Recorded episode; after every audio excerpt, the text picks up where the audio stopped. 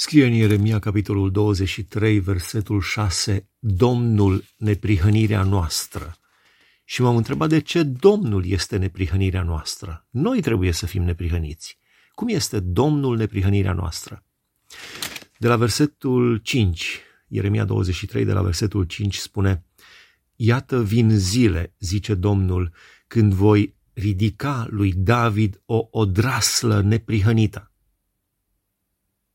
deci odrasla este neprihănită, Hristos. Spune, El va împărăți, va lucra cu înțelepciune și va face dreptate și judecată în țară. În vremea lui, Iuda va fi mântuit și Israel va avea liniște în locuința lui. Și iată numele pe care îl vor da, Domnul neprihănirea noastră sau odrasla neprihănită se va ridica o draslă neprihănită. Cum poate fi Domnul neprihănirea noastră când se așteaptă de la noi să fim neprihăniți, adică fără păcat? Neprihănit înseamnă fără păcat. Sfânt, curat, după voia lui Dumnezeu. În gândire, în vorbire, în acțiune, în absolut tot ceea ce ține de existența noastră umană, trecătoare pe acest pământ. Să fim neprihăniți, fără păcat. Dar spune Domnul neprihănirea noastră. Nu putem fi neprihăniți decât prin Domnul. Nu putem prin puterile noastre, nu putem să... Este ca și cum am vrea să luptăm, eu știu, dau un exemplu așa, să luptăm cu undele radio sau cu imaginile de televiziune care trec prin jurul nostru sau cu datele care se transmit pe internet prin jurul nostru, prin antene, prin eter. Nu le vedem. Nu le vedem. La fel, la fel și în partea spirituală. Noi nu putem să luptăm cu duhurile pentru că suntem din altă lume și duhurile celui rău sunt din altă lume. Dar Hristos, Dumnezeu, este din lumea aceea, știe lumea aceea, știe cum să lupte împotriva celui rău.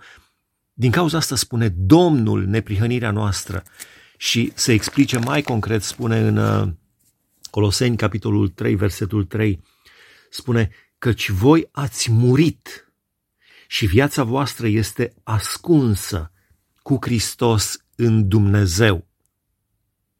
Astfel putem să fim neprihăniți.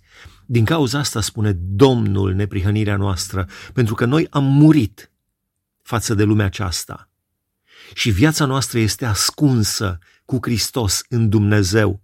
Wow! Și atunci se leagă lucrurile. Este ca în aritmetică, ca în matematică. A egal cu B, B egal cu C, A egal cu C. Deci dacă Domnul este neprihănit și dacă noi am murit față de noi înșine, față de lumea aceasta, față de păcatele acestea și suntem ascunși, viața noastră este ascunsă cu Hristos în Dumnezeu, Domnul este neprihănit, noi suntem ascunși în Dumnezeu, înseamnă că și noi suntem neprihăniți. A egal cu B, B egal cu C, A egal cu C. Simplu. Wow, cât de frumos! Extraordinar! Domnul este neprihănirea noastră atunci când murim față de lumea aceasta și atunci când stăm ascunși cu Hristos în Dumnezeu. Amin. Doamne ajută-ne să murim cu adevărat față de toate ispitele, față de toate păcatele din lumea aceasta, să fim ascunși cu Hristos în Tine și atunci clar că Tu, Doamne, ești neprihănirea noastră. Cât de frumos, Planul tău este extraordinar, Doamne. N-am fi putut ajunge sub nicio formă la sfințirea, la neprihănirea, la lipsa de păcat pe care Tu o cer de la noi. Dar ne ascunzi cu Hristos în tine. Glorie și laudăție, Tatăl veșniciilor.